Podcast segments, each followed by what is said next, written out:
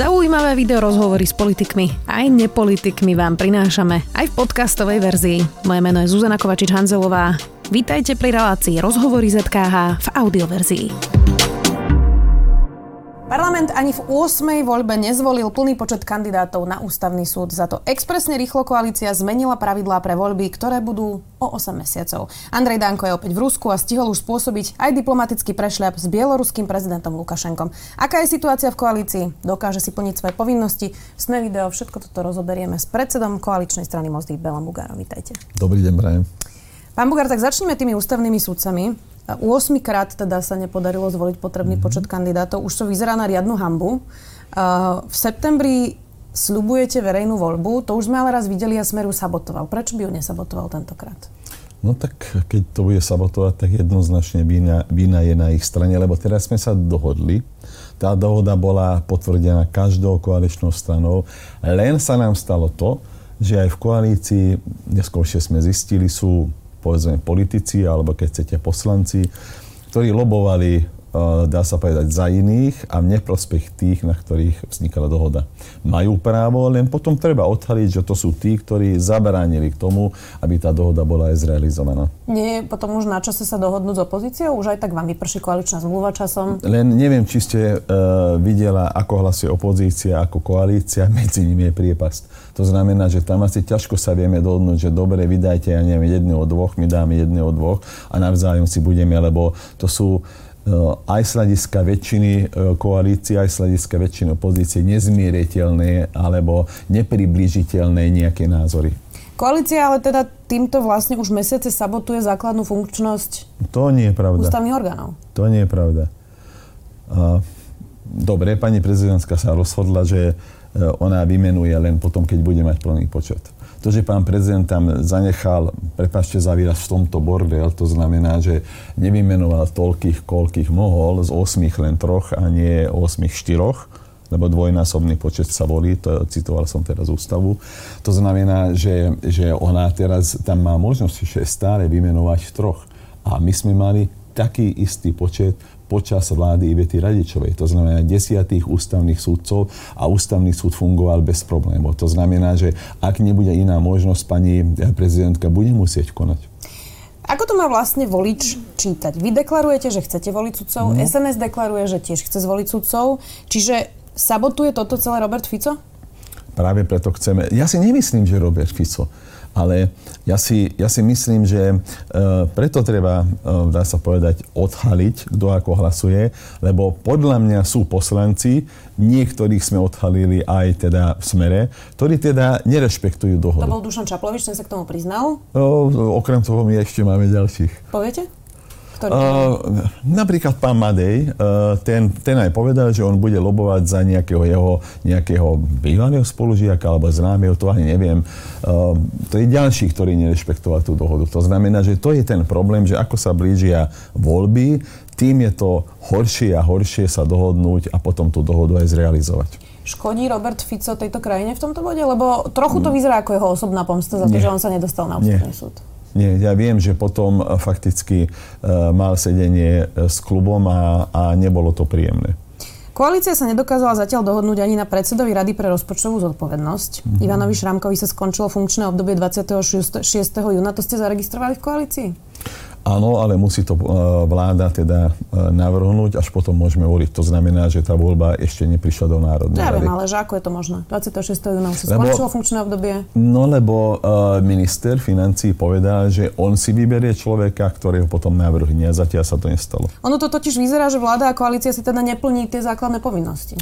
Ja aj pani rektorka, viete, čo sa hovorí, že dávajme si pozor, parlament rokuje, utekajme.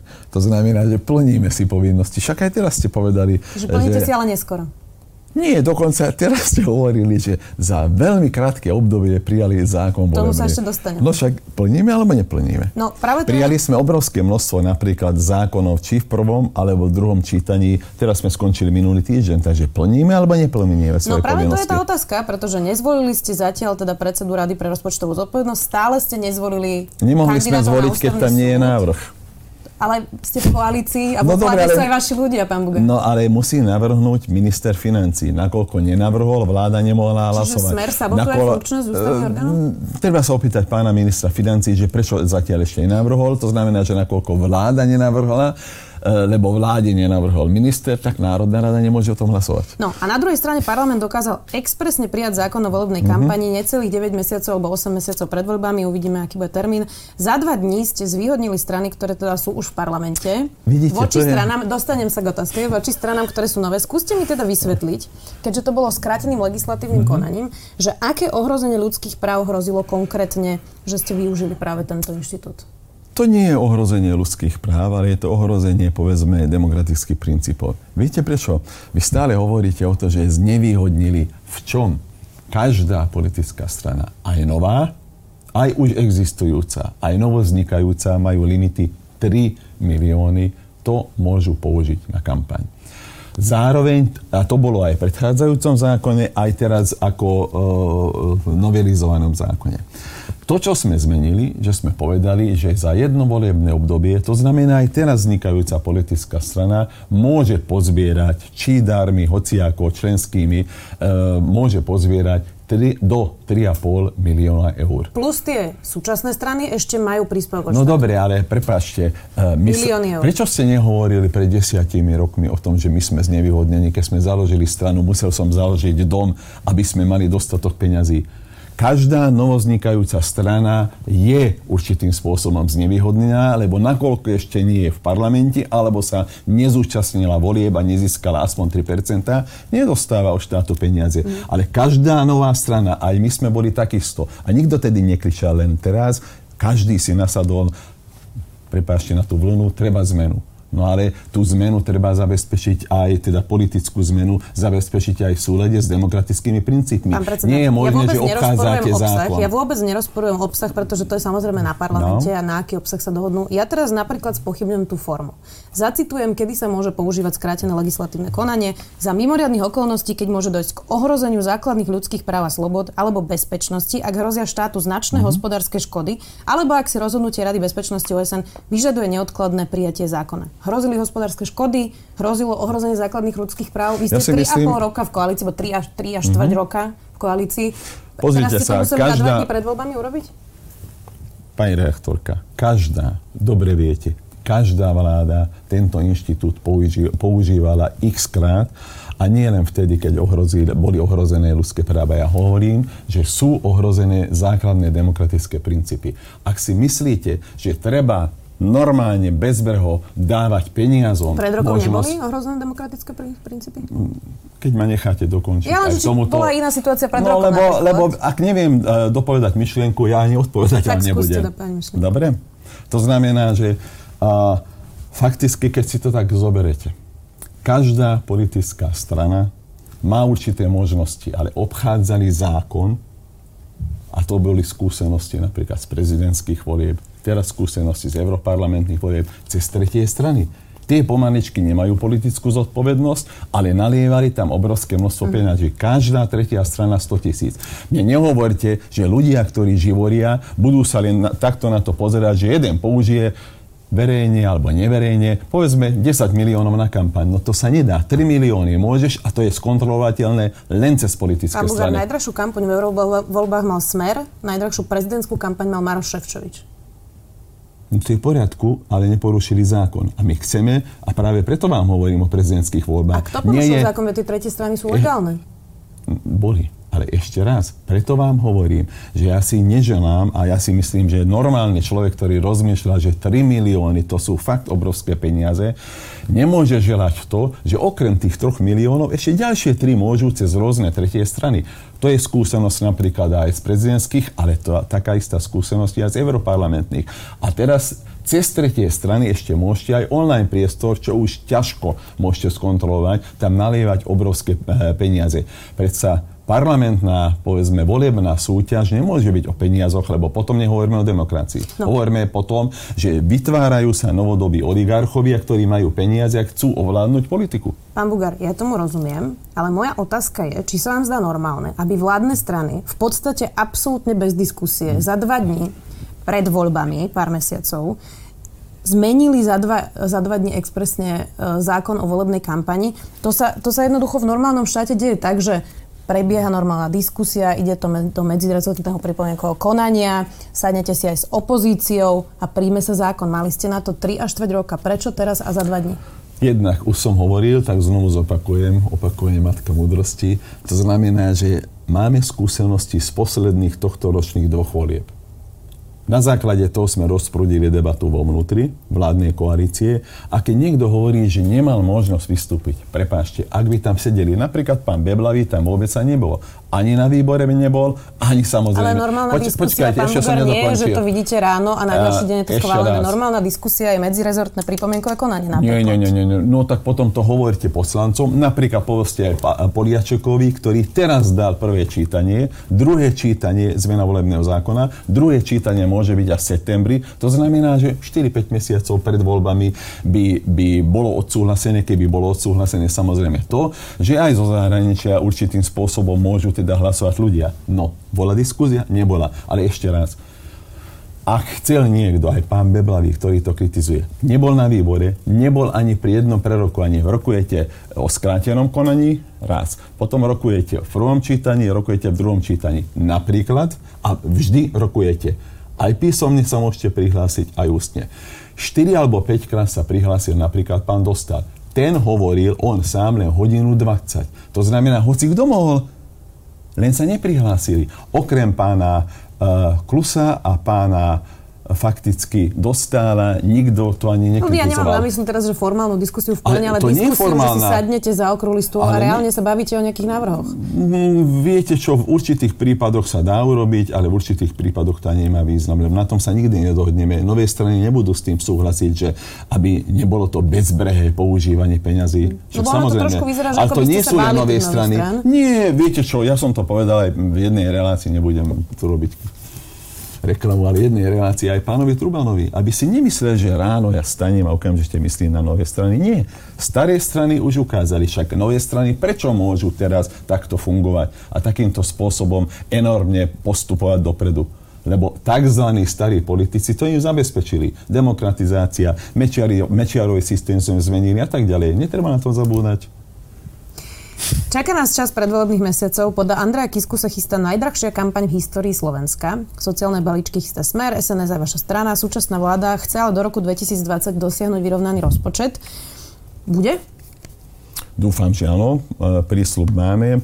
Samozrejme, nikdy neviete, čo sa urobí, povedzme, v tej veľkej ekonomike európskej.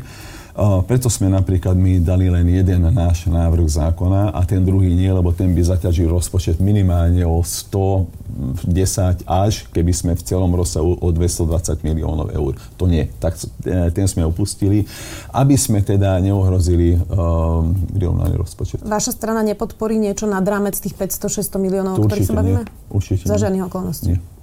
Poďme teraz k tomu vášmu sporu s primátormi práve o tomto vašom návrhu. Vy pred voľbami mm. navrhujete zvýšenie nezdaniteľnej časti základu dane. Ano. Dostali ste sa do sporu teda s takmer všetkými primátormi.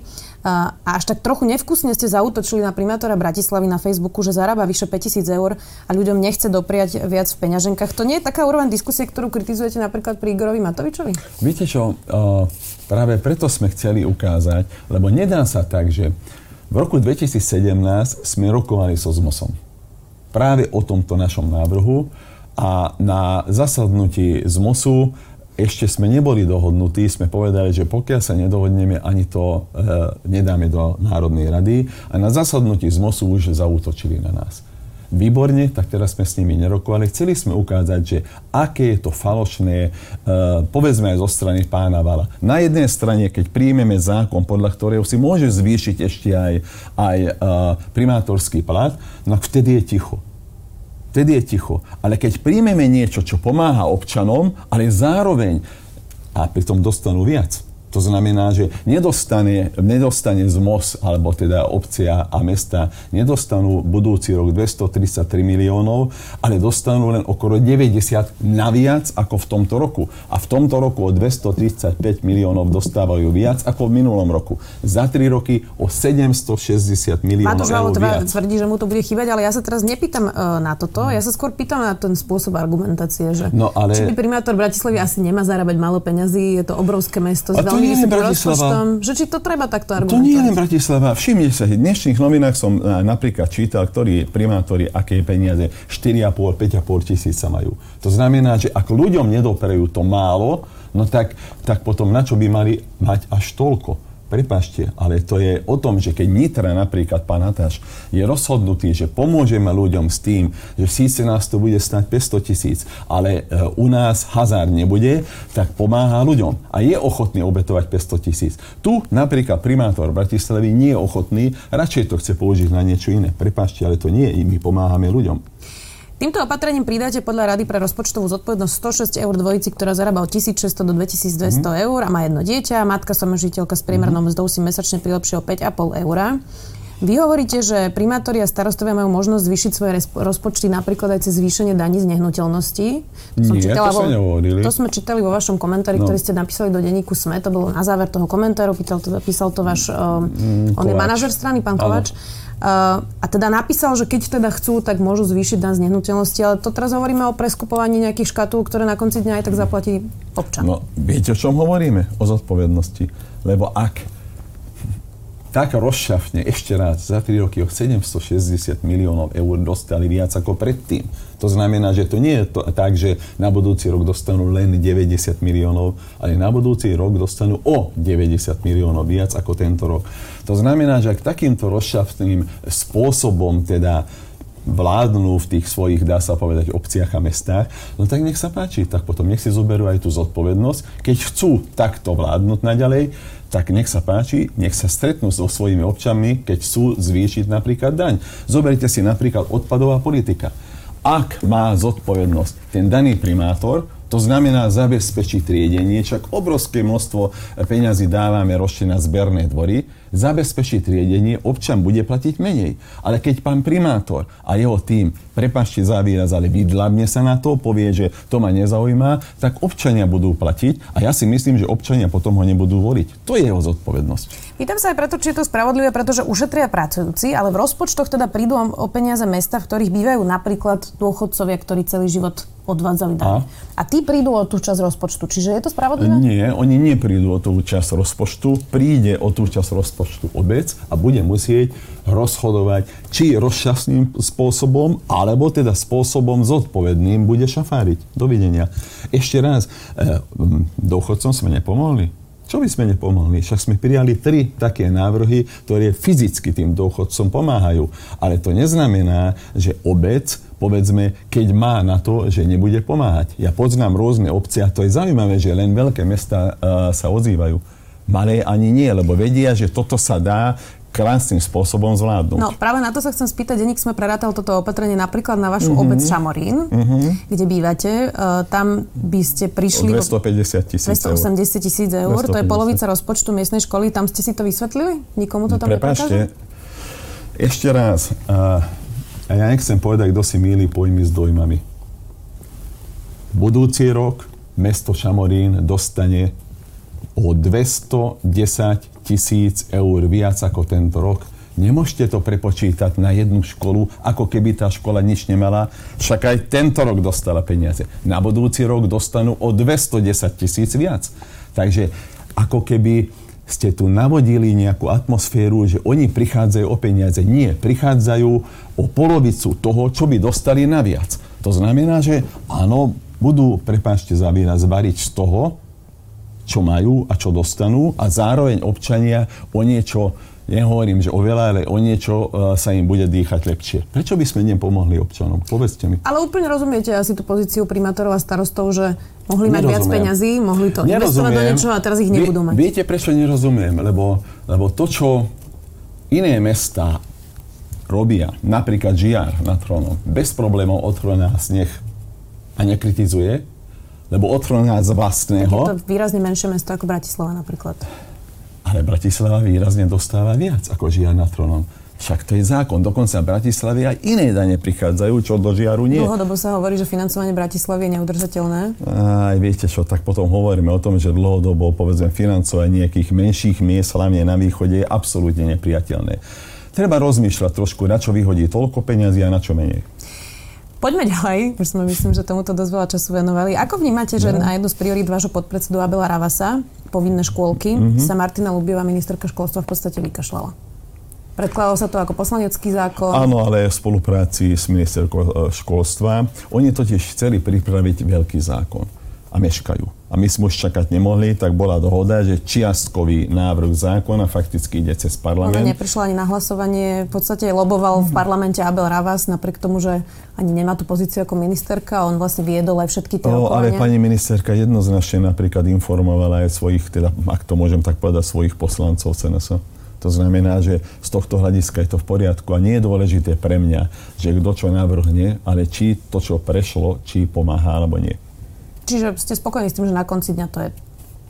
No určite, však viete, Veľa ľudí nerozmýšľa, e, prečo napríklad susedné Maďarsko najprv zaviedlo jeden rok povinné predškolské, potom dva roky a teraz rozmýšľajú tri roky. Lebo práve v tých segregovaných skupinách, práve v tých zaostalých regiónoch Jeden návrh je určite dobrý, to nikto nespochybňuje. No. Ja sa teraz no, pýtam na to, že zase to neprešlo medzirezortným pripomienkom konaním Nemusí, ale bolo by Nemusí. dobré, keby takto veľký zákon prechádzal a rôzne skupiny sa A práve, že toto nebol veľký zákon. Ten veľký zákon neprichádza do Národnej rady, lebo mešká. Uh-huh. Lebo ide cez medzirezortné. No ale mal, asi nie. Bolo by lepšie, keby Ten prešiel. veľký, áno, však samozrejme. Ja, ja myslím aj povinné školky. Bolo by asi lepšie, keby prešiel medzirezortným prikom.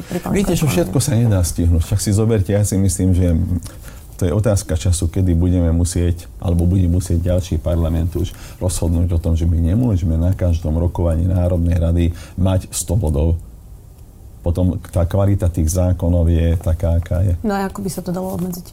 No sú napríklad niektoré krajiny, kde samozrejme hovoria, že my sme to mali v programe, nedalo sa uh, zaviesť, že ak príjmete jeden zákon, povedzme, ja neviem, oblasti podnikania, jeden starší zanikne. To znamená, že cez sakramensky budete musieť rozmýšľať, či každý rok budete e, meniť raz alebo dvakrát sociálny zákon. Viete, to znamená, že buď dopredu rozmýšľam a urobím to raz za 4 roky, alebo potom musím počítať s tým, že dobre, ale potom mi zmizne jeden zákon z palety.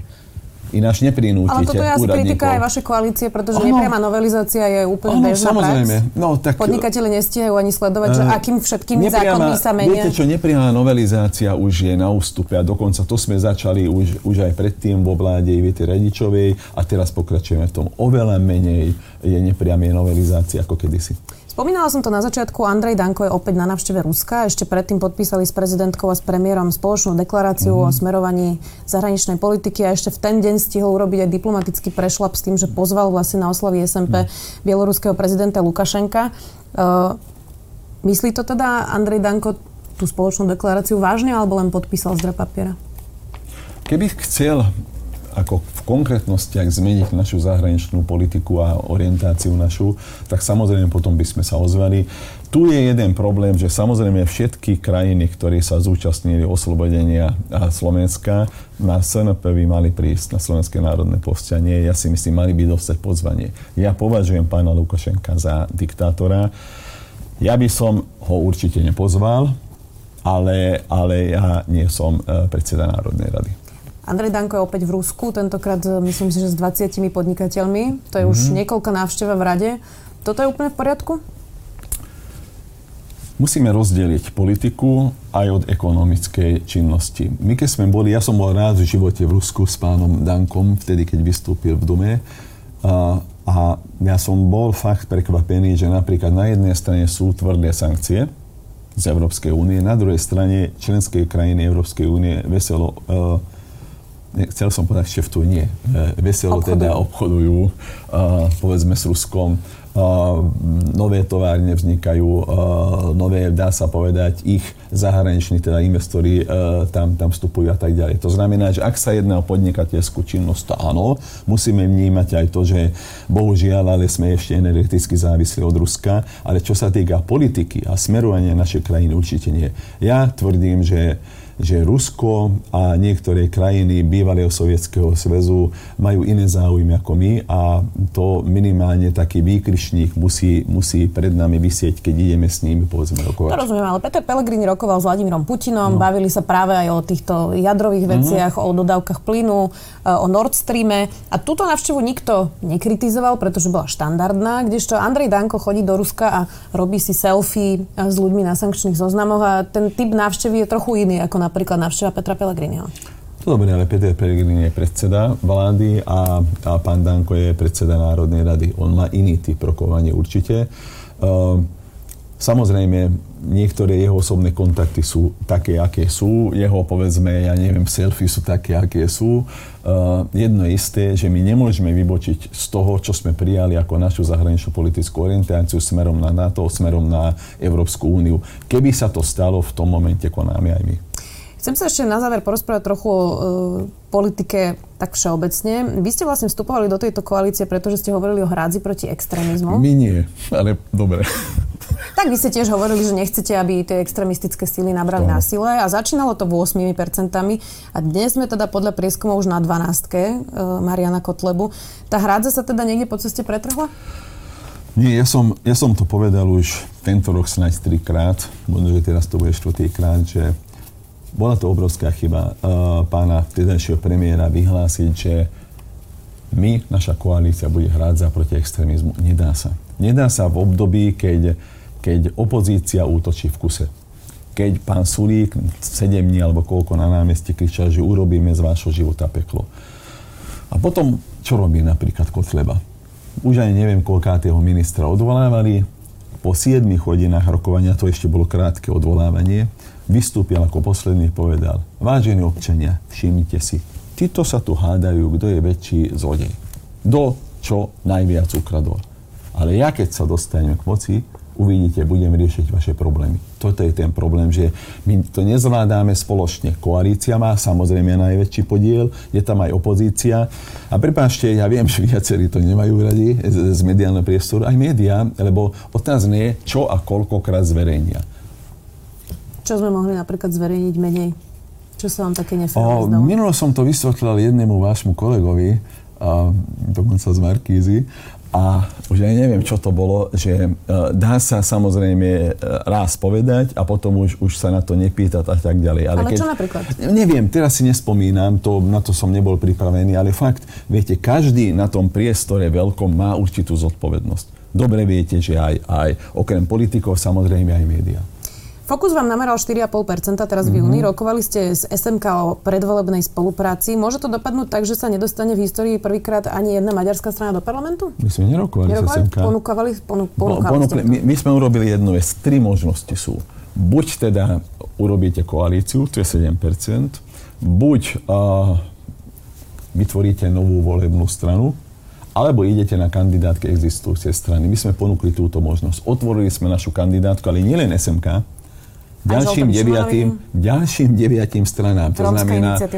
Áno, šanca a tak ďalej, mohol by som pokračovať. Eh, Rusini a tak ďalej. To znamená, že ja si myslím, že to, čo my robíme, tá hodnota, že spolupráca s rôznymi menšinami, ale aj s predstaviteľmi väčšinového národa priniesla tie výsledky, ktoré môžeme povedať, že ani v predchádzajúcich vládach sa nám to nepodarilo. Teraz áno a teraz nehovorím o politických uh, iných súvislostiach. Ale SMK teraz malo republikovú radu v sobotu a tam prijali, že oni sú ochotní uh, fakticky vytvoriť volebnú stranu a tam očakávajú každého. Už Maďari majú, ak to môžem takto povedať, štyri strany. A, a dve hlavné teda. Áno, a dve hlavné. No, či by vám to niekto uveril, myslím teraz, lebo vy ste dlhodobo komunikovali, že SMK má uh-huh. peniaze od Viktora Orbána, Viktor Orbán ich podporoval. Už vám to neprekáža? Oni o vás no. hovorili, že ste zradca Maďarov, Však... boli ste dlho na nože. Toto sa dá prekonať? Pani rektorka, to je to, čo v kuse ja hovorím. My sme im ponúkli spoluprácu pred voľbami do VUC, potom pred voľbami do samozpráv. Práve ten dôvod bol taký, 10 alebo vtedy povedzme 8-9 rokov na nás útočíte. Sme zradcovia, nie sme ani Maďari, dokonca e, z Maďarska, myslím, že predseda Maďarského parlamentu tvrdí, že my sme zradcovia maďarského národa, že ja nie som ani Maďar, ale len viem po maďarsky a tak ďalej. To, to ma nemusí zaujímať, ja voličom mám tu. Odmietli to. Dokonca e, v samozprávnych voľbách sme ponúkli inú možnosť, že keď my vieme, že napríklad, ja neviem, vyhráme niekde ja, v Kráľovskom chlomci, vo Filaku a tak ďalej e, voľby, nepotrebujeme vás, ale aby sme ukázali, že vieme spolupracovať, tak to bude koalícia Most Heat SMK. Keď vy viete, že vyhráte v Dunajskej strede, Šamoríne, neviem kde všade, no tak nepotrebujete nás, ale to bude koalícia SMK Most Heat aj to odmietli. To znamená, dokonca kvôli tomu... Ale teraz sa pýtam, že či uh, vám napríklad nevadí to, že majú reálne financovanie od Viktora Orbána, o ktorom hovoríte už dlho? No ale preto práve hovoríme, že ak to máme, prepášte, možnosť našu kandidátku otvoriť, tak na našej kandidátke budú uh, nielen oni, ale aj iní. Ja nebudem robiť nikdy etnickú politiku, lebo ja si myslím, že toto už v 21. storočí sa nenosí. Je možné, um, že v marci sa nedostanete do parlamentu, to je možné pre každú voliči. stranu. Ak sa nedostanete, odídete z politiky, vy máte, myslím, 60 rokov, dobre hovorím? 61. 61. Šli by ste už na dôchodok?